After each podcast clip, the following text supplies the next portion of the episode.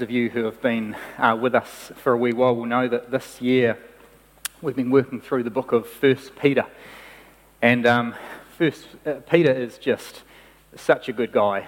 Um, he's he's pictured as, as being quite a big guy. So for the men, I mean, I've always sort of thought of Peter as likely blindside flanker. He'd be a guy who would just he would have your back. You know, he just he strikes me as awesome. For the ladies, Peter was a fisherman. What is there not to love about this man? I mean, seriously. He's just, the, the thing though that, that I really love him is you have to say it is just a God given gift to have that one person in your group who says the utterly stupid thing right before you're about to and saves you from that pain. And Peter was spiritually gifted in this regard. Time and time again, we, re- we just hear him just opening up his mouth and just, you know, exchanging one foot for the other. And he, he doesn't say things when he's meant to, and other times he just blurts things out. And, and the Bible actually says he said that because he just didn't know what to say. I mean, it's just, it's what you feel is embarrassment. He was just such an ordinary guy. He, he's, a, he's an unschooled man. And he just makes so many mistakes. And even though he's one of the closest followers of Jesus, he's one of the guys who gets singled out as lacking faith. He's just an example of, all, of almost what not to do. And then we read about probably his most famous blunder where the night that Jesus is arrested, Peter stands up and he kind of beats his chest and he says, Yeah, he says, You know, Jesus, I'll follow you. Even if I have to die for you, I'll follow you. And then that very night, three times, he denies Jesus and he just ends up in tears. But after Jesus rises from the dead, who does Jesus single out and pull aside and choose to lead the most incredible organization in human history? It's this guy, Peter. And Peter finds from this belief that Jesus has in him this incredible courage and we read some amazing things about Peter. He's the guy who stands up then on the day of Pentecost and, and shares. And uh, he goes on and he's arrested. And he's, he's whipped, and, and not just a little ooh, ooh, ooh. I mean, it's 39 lashes. They just tear this guy's back open. He's thrown in prison. But he speaks with such courage that his, his opponents, his persecutors, say this. They say, when they saw the courage of Peter and John, and realized that they were unschooled, ordinary men, they were astonished. And they took note that these men had been with Jesus. And even after that, when they were demanded not to, to speak in the name of Jesus, we read that they stood up anyway. And we read that day after day in the temple courts and from house to house, Peter and the people around him never stopped teaching and proclaiming the good news that Jesus is the Messiah. And what encourages me so much by that is that, no offense to you guys, but you are pretty ordinary people. And I'm a pretty ordinary guy. And I would say that in any church in New Zealand or anywhere in the world, because that's just the nature of humans. We are ordinary. But I look at someone like Peter, this ordinary guy who stands up and does such extraordinary things, and I'm thinking to myself, that is awesome. I want to learn from that man and particularly Peter, who suffered and who was opposed and who was whipped and who was demanded to keep quiet, and yet he finds the courage to go and do this. And I'm saying to myself, what can I learn from that guy? And today's passage is just such a cool one for that. In, in terms of someone who was so ordinary and yet who found the courage and the ability to do such extraordinary things. And so there's some really good lessons. So I'd love you, if, if love it if you can, if you've got a Bible, turn with me to 1 Peter chapter 3, and we'll read together from verse 13 and see what Peter says uh, about this.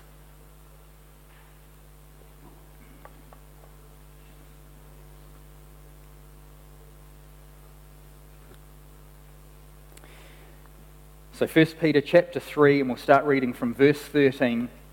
He says, Who is going to harm you if you are eager to do good? But even if you should suffer for what is right, you are blessed. Don't fear what they fear. Don't be frightened. But in your hearts, set apart, revere Christ as Lord. Always be prepared to give an answer to everyone who asks you to give the reason for the hope that you have. But do this with gentleness and respect keeping a clear conscience so that those who speak maliciously against your good behavior in Christ may be ashamed of their slander. It's better if it is God's will to suffer for doing good than for doing evil. There's a whole lot of things I love about this passage. And the first one is that Peter quite clearly lives in the real world. I mean, he, he's not just an Eeyore like the mopey donkey out of Winnie the Pooh about the world and everything's so bad and I'm a Christian and everyone just hates me and I can't get anything right and the, the whole world is out to persecute me and get me. He's not like that at all. He, he says, Who's going to harm you if you are eager to do good? And that is the real world. In most of our situations, most of our families, our workplaces, the places where we study, if we care about the people who are around us and we encourage them and we work hard and, and we take an interest in them and we love them and their families, they happen to be made in the image of a God who appreciates goodness. And so they will appreciate it when we live like that. That's just the general principle. Not everyone is out to get us. And so if we find ourselves with a growing list of enemies, can I suggest that the first conclusion for us to jump to is not that we are suffering religious persecution? It may well be that we are just working with a prickly character who doesn't smile as much as what we do. We're just working next to someone who is not as warm as they could be without coffee in their bloodstream. I mean, our senior pastor, I have it on good authority, you know, is, is not the best until he's got some caffeine in his system. And I, I can vouch for him. He's a really nice guy after about nine o'clock in the morning. and he's not here today, so hopefully he doesn't watch this as well. But th- that's the reality. You know, some people, they're, they're just not as warm as us. And so, it's, and so when they don't treat us perhaps and smile and hug us as much as what, it's not necessarily religious persecution. Sometimes we have to look at ourselves and say, if people are, are, are getting their backs up, are we just tired and grumpy ourselves? Are we not showing, reflecting the grace that we should be, showing the patience that we should be, the care is it something to do with us and not just, you know, and, and that we're labeling religious persecution? That shouldn't be the first conclusion that we jump to because in the real world, if we're keen to do good to others, the chances are we will be accepted. But Peter is not so naive to think that everyone will always love us because of that. And in the real world, there are also situations where people will not like us, sometimes purely because we are Christians. One of the hardest parts about putting this message together that I've found is trying to take the context that Peter was writing to when he writes to Christians dispersed in his day who were under a Roman emperor who would go on to burn them just for the fact that they were Christians, trying to take that, con- that context of, of opposition and persecution and bring it into sort of our day in New Zealand when our greatest concern is that someone would burn our stake rather than burn us at the stake. I mean, we live in a, a largely tolerant country, and as a rule, we don't suffer anything like this. But I would put a lot of money on the fact that there are people in this group who right now are feeling either in their marriage or their family or their workplace or the place where they study that they are ostracized or they are looked down upon, they are marginalized, even perhaps feel persecuted purely because they are the religious one. They're thought of as, as a bit loopy. They are looked down upon because of the beliefs that they hold. That is also the real world. And that's at the soft end of the spectrum. There, there is a, a, tip of the spear as well. There is a real militancy. And some of you who perhaps have an interest in, in sort of the evidence for the faith, who, who sort of read some of this, you'll, you'll be familiar with some of the people like a guy called Christopher Hitchens who says this I think religion should be treated with ridicule, hatred, and contempt, and I claim that right. Sam Harris, another writer, says the true horror of religion, he, he, said it allows perfectly decent and sane people to believe by the billions what only lunatics could believe on their own. The ringmaster of the, the modern atheists, Richard Dawkins, says, I'm utterly fed up with the respect we have been brainwashed into bestowing upon religion. And this is, this is in our universities. This is the stuff that's on Facebook pages of, of people that we have contact with. So, and not just in the universities where they're trying to proselytize with good reason, that's what you would do if, if you believe this, but even out in the popular sphere, so in the novels of the world. One of my favorite authors, Dan Brown, has a clear agenda. Great author, very poor historian, theologian. He says things like this his latest book, Origin. He says, historically, the most dangerous men on earth were men of God, especially when their gods, small g, became threatened.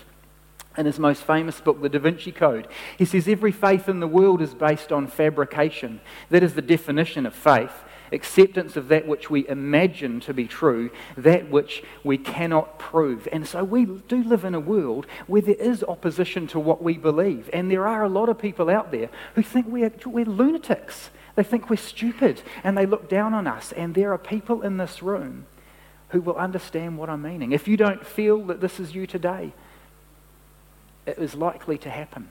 And there are those of you who understand exactly what I'm saying. And so, what is Peter's encouragement and his message? As a guy who suffered far more than we ever will, what is his message to followers of Jesus to be able to stand up even when you suffer, even when you are opposed like that?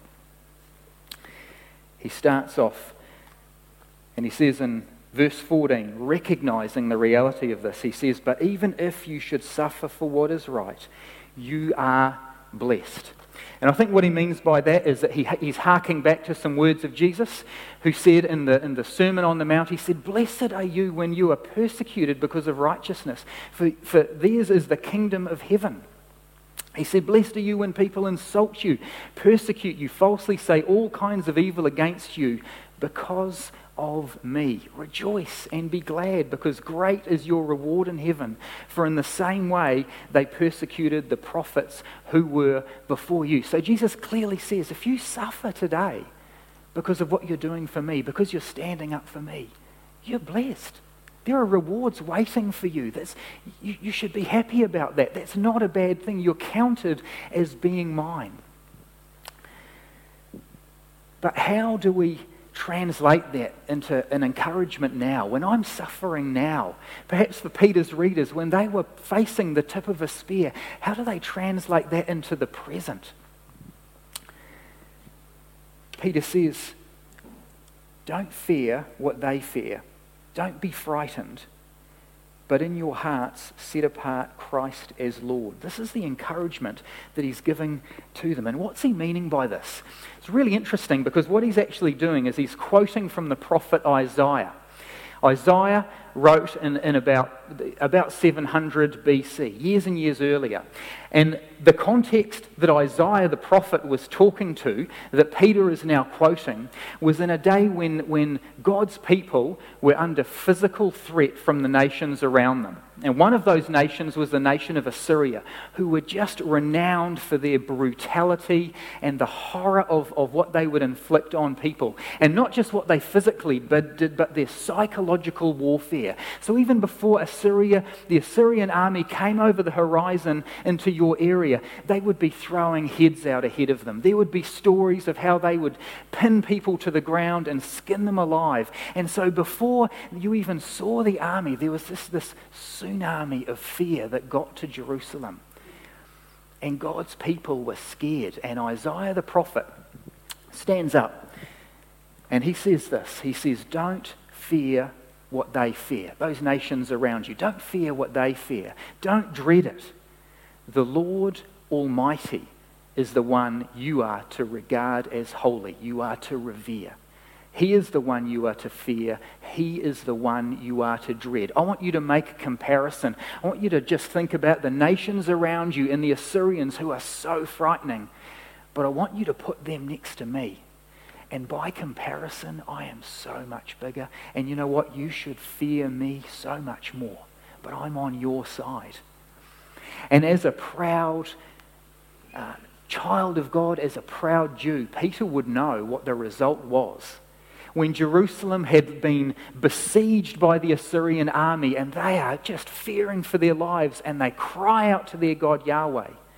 And Yahweh comes and in one night he wipes out 185,000 Assyrian soldiers so that they just pack up their siege ramps and they go back to Assyria. And Isaiah had made the promise.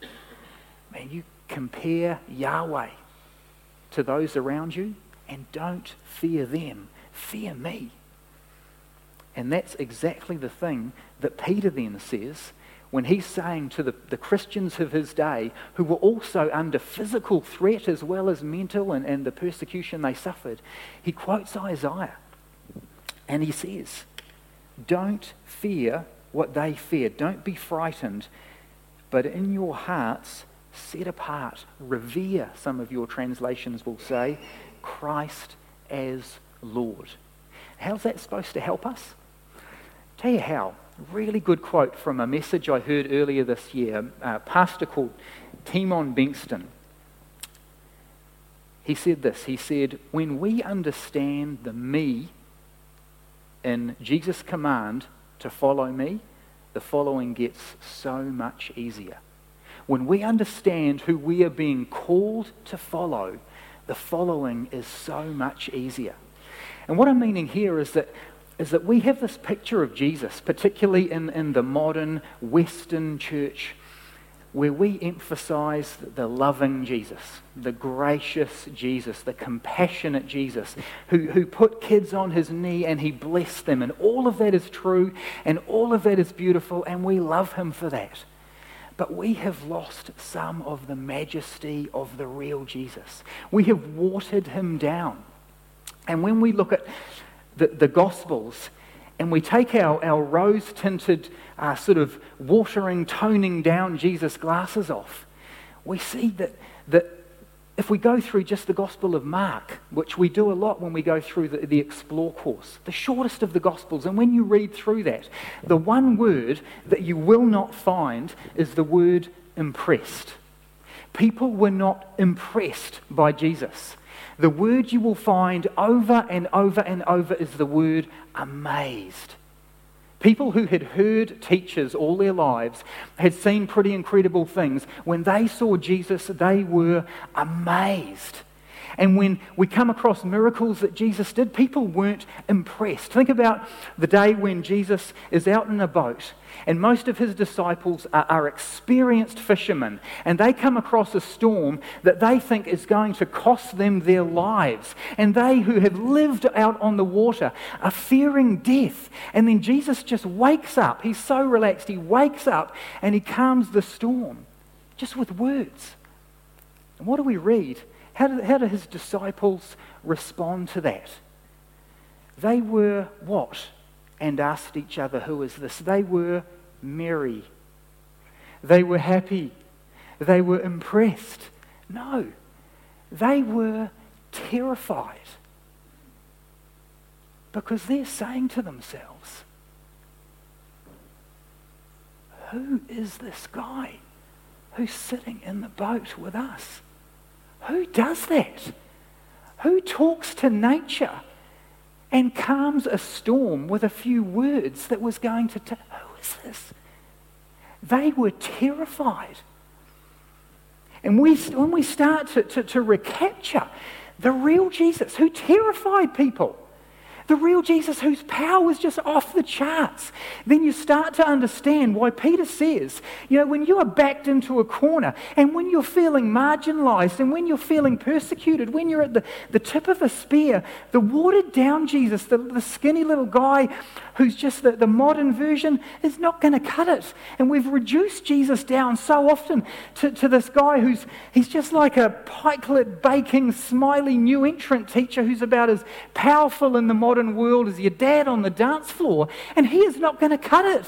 When you are feeling persecuted, when you are feeling marginalized, and you're asking yourself, Do I really want to entrust myself to this guy? Is it worth it to, to be known as a follower of this guy?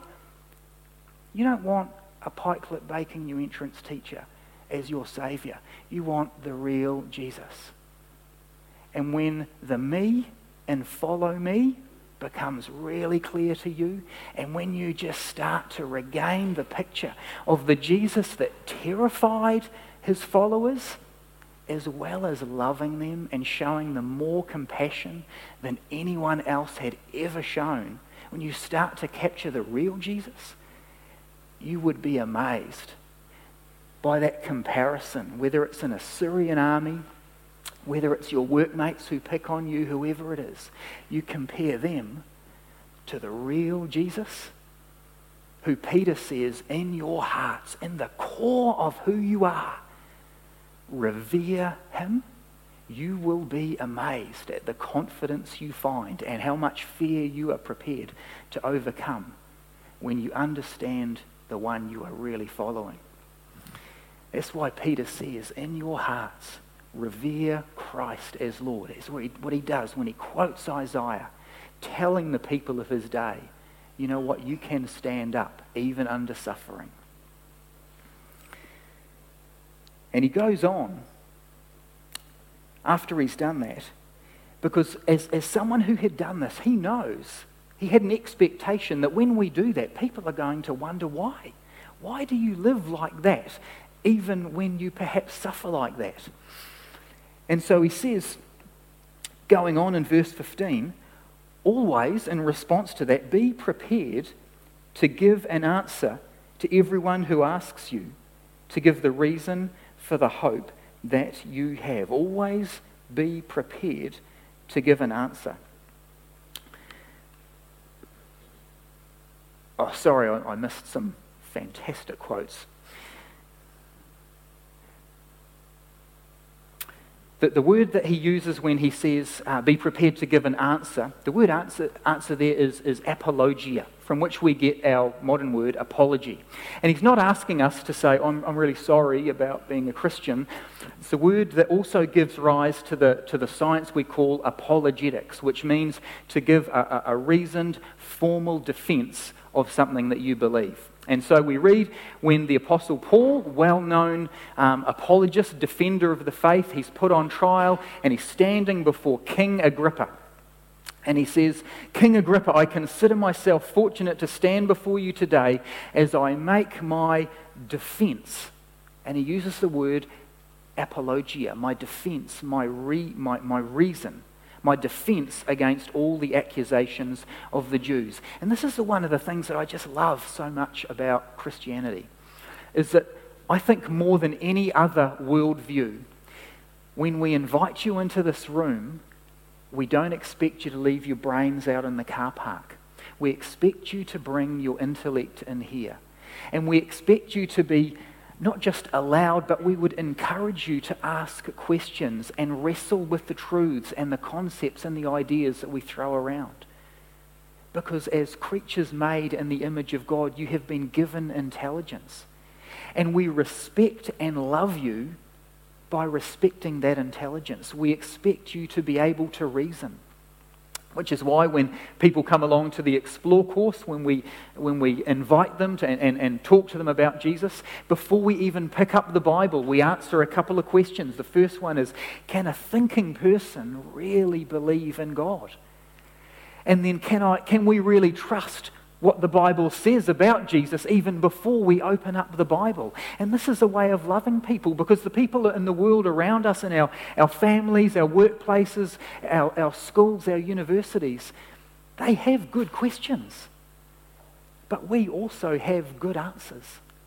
We have good reasons. We have good apologia for the questions that they have. And it's a really good thing for us to be able to, to share our testimony. At a minimum, we should be able to answer the question well, why is it that you follow Jesus? We should be able to give an answer for that. And your personal story, your personal testimony, is a, a powerful thing to use in that regard. But as we go on and as we grow and as we mature in our faith, we should also be equipping ourselves to be able to answer more questions that people have for us there are some really good tools around uh, for us to be able to do that. And I just want to briefly share some of them. The first one is just the, the plethora of, of books around. There are so many good books that, that share the answers to the questions that people have, the questions that, that we have, and that give evidence, really good, solid evidence for the existence of God, for the claims of Jesus Christ, for the, the problem of pain, all of these things that people do wrestle with. And as you go out today, if, if you're interested, there are a few of these books out on the back table in, in the foyer area, and they're free. Just grab them, take them away, read them, give them away, get them out there. That's what we'd love to happen. There is also an excellent resource that anyone, any members of, of Botany Life, uh, have access to. Most of you will hopefully be familiar with a website called Right Now Media. Um, and we have access to that. And, and on the, the Right Now Media website, there is an excellent apologetic section, which just you can stream brilliant messages from excellent communicators on the, the, the questions and the issues that, that, are really scratching where people are, are, are itching. Evidence for God, the, the, dealing with the claims, the exclusivity. Why can we say that Jesus is the only way to God? Why do people suffer the way that they do? Why is the world such a mess if there's such an, a good all power? All of these kind of questions dealt with so brilliantly on that site. If, because you can't download stuff straight off that site, if you want something to perhaps be able to listen to in the car or, or plug into, into your earphones when you're out for a walk or a run, there are just so many brilliant podcasts, messages you can download off the internet by, by excellent communicators that help school you and how to reach your friends, how to respond to the questions, the good, honest, sincere questions that they have. If you're not sure of the authors, perhaps the communicators, please feel free to e- email us and we would be happy to make recommendations. Explore at botanylife.org.nz. Explore at botanylife.org. It might not be Botany Life for that much longer, we'll update it, but email us. We would love to tell you who to listen to, who to read. But it's, it's incumbent on us to do that because this is part of loving the people around us. And what you'll find is that the more equipped you are, the more answers that you have, the more excited and confident you will be to stand up and share the truth that you know with others, to put stones in people's shoes, to sow seeds in conversations, and then, and then just be part of conversations and flesh out what you believe as people are ready to take that. You will grow in confidence. One of the risks, though, is that as we do that, as we grow in confidence and we know we have the answers and we know how to communicate the lack of understanding in other people, clearly we run the risk of, of overusing that. And the greatest risk is that we become intellectual bullies. And that's exactly what Peter sees. And so he says, after his challenge for us to give an answer, he says straight away, again in verse 15, but do this with gentleness and respect. Uh, not long after I became a Christian, I had been converted from atheism. I grew up, I never set foot in a Sunday school classroom, just never believed in God, became a Christian, and I just discovered apologetics and all of this evidence and the ability to, to give people reasons, and I just loved it. And then I was walking through one of the main streets of Nelson one night, and I was approached by a, a lovely, gentle, elderly lady who happened to be a Jehovah's Witness. And I had heard about the Jehovah's Witnesses and that some of their beliefs were a long way from, from historical biblical Christianity. And so I took it upon myself to explain how wrong she was. And when she gave me a verse, I would shoot back and give her another verse to show her that she was wrong. And when she, she sort of said, No, that's not what the Bible says, I whipped out my little New Testament that I had at the ready and I showed her where she was wrong. And when she said that mine was spurious, and I reminded her that, you know, the authors of the, her Bible, you know, they were, they were wrong, and everyone, and we went backwards and forwards, and after about 15 minutes, I walked away frustrated because I hadn't converted her. And this poor old lady walked away, and I can still see she had beads of sweat on her forehead.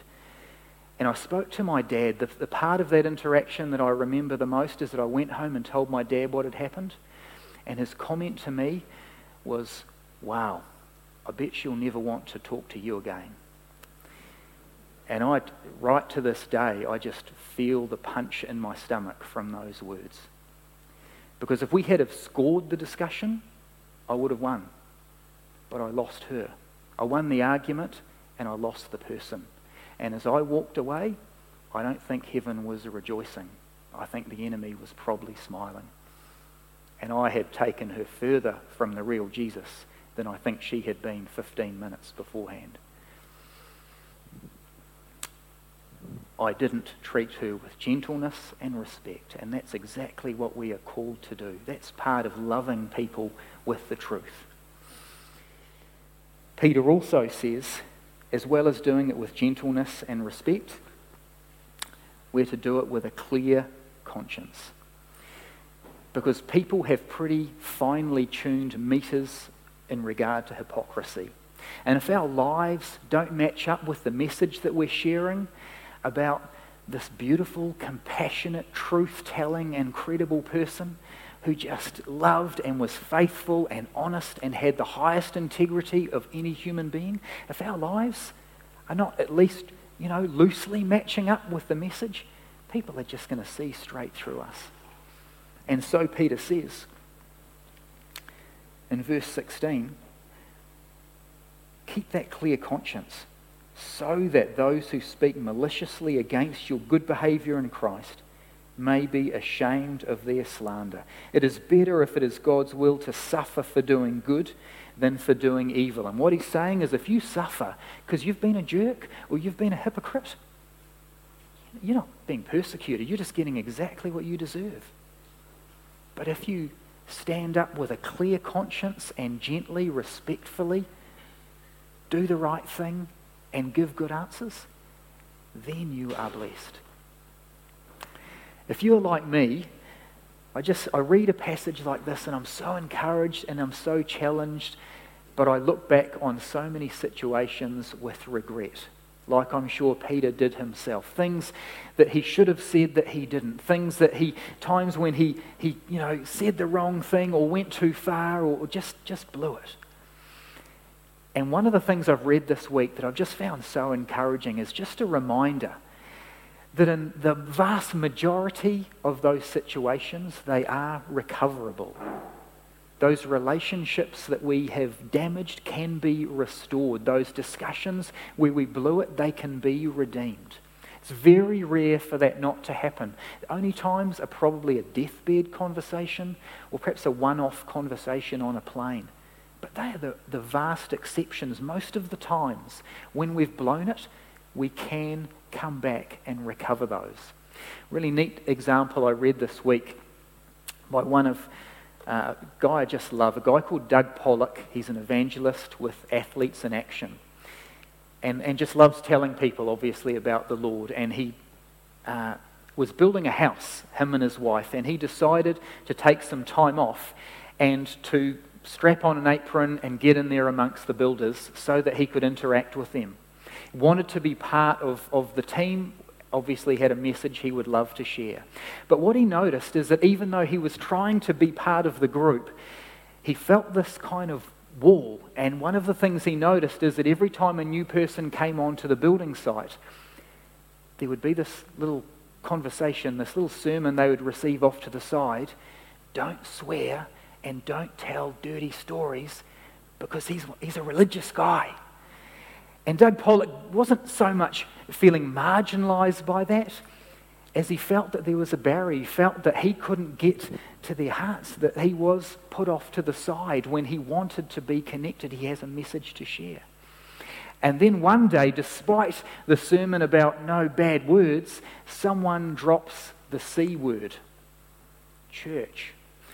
And all of a sudden, there is this wave of just church bashing stories. And, you know, people, there's just so much negativity. And, and he, he's just so tempted to just launch in there and just deliver this blistering sermon on the virtues of the church and all it's done well. And, and he thinks, no. And he holds back so wisely and he just listens.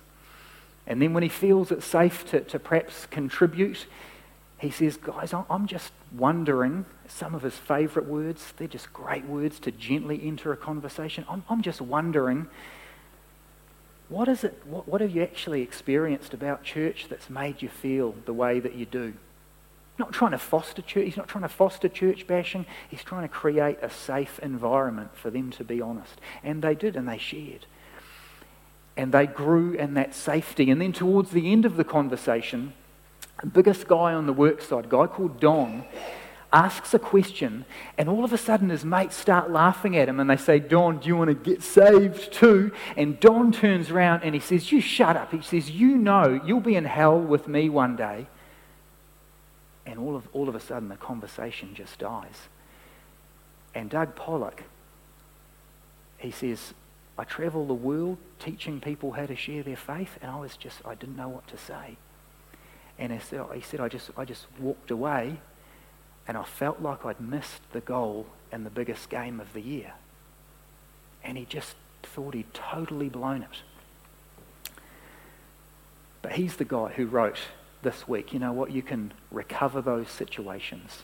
So having thought he had just completely dropped the ball, a month later, still on the building site, he sits down at lunchtime next to Big Don and he says those safe words again. He says, Hey, Don, I'm just wondering. I'm really intrigued by something you said a wee while back. And now Don's intrigued. He says, Yeah, what, what was that? And he says, Well, you know, in my job, I just travel all over the place and I meet heaps of people who wrongly are really confident they're going to heaven. But I, I don't really meet that many people who are so confident of going to hell like you seem to be. Would you just, uh, you, would you, why is that? And Don felt safe to share, and he just gave Doug Pollock this big list of what he saw as unforgivable sins that he had committed when he'd been a member of a gang. And Doug Pollock listened, and then he said, he said, Man, you sound like a man condemned. You sound like a man who has no hope. And uh, Big Don nods. And so Doug Pollock says, would you mind if I just, would, would, could I tell you what God has done to take that weight off your shoulders so that you wouldn't have that death sentence? And Don feels safe. He says, Yeah, tell me. And so Doug Pollock shares that Jesus died on the cross, took on himself the punishment we deserve so that we can be accepted. We don't have to carry the guilt anymore. And Don doesn't fall on his knees and repent. But he says, well, I, I guess perhaps there could be hope for guys like me. And at the date of writing, Doug Pollock says, as far as he knew, Don was not a Christian. But Don was a heck of a lot closer than what he'd been before he had the discussions with Doug Pollock.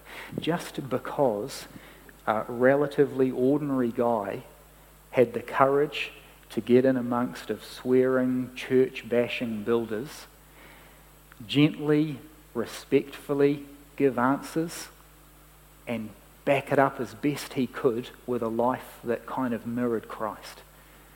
And that's exactly what Peter is calling us to do. If I can boil down today's passage just into one big idea, even in suffering, even when you might be marginalized, persecuted, not invited, even in suffering, Christ centered lives and a readiness to answer, let ordinary people share an extraordinary hope. And that is Peter's challenge to us today. Peter, an ordinary man, to quite frankly, an ordinary church getting talked to by a very ordinary guy. If we are prepared to remind ourselves and follow the real Jesus and all of his splendor and power and scary power, beauty and might. And we're prepared to, to have answers to people who give us good questions, and we back that up as we do that with gentleness and respect, with clear consciences. We, ordinary people, can share the most extraordinary hope that the world can ever hear. Because, quite frankly, there is nothing bigger and there is no better news. That is the call and that is the privilege that Peter gives us today, that he gave to the people of his day, and that we have today as well.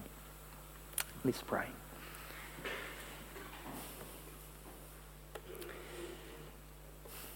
Lord Jesus, I just firstly uh, want to pray, would you open up our eyes and never ever let us forget who it is that we're following. That when you call us to follow you, help us to remember and understand and appreciate who you actually are. That we would know that you, when you stand in our corner, are just mind blowingly awesome.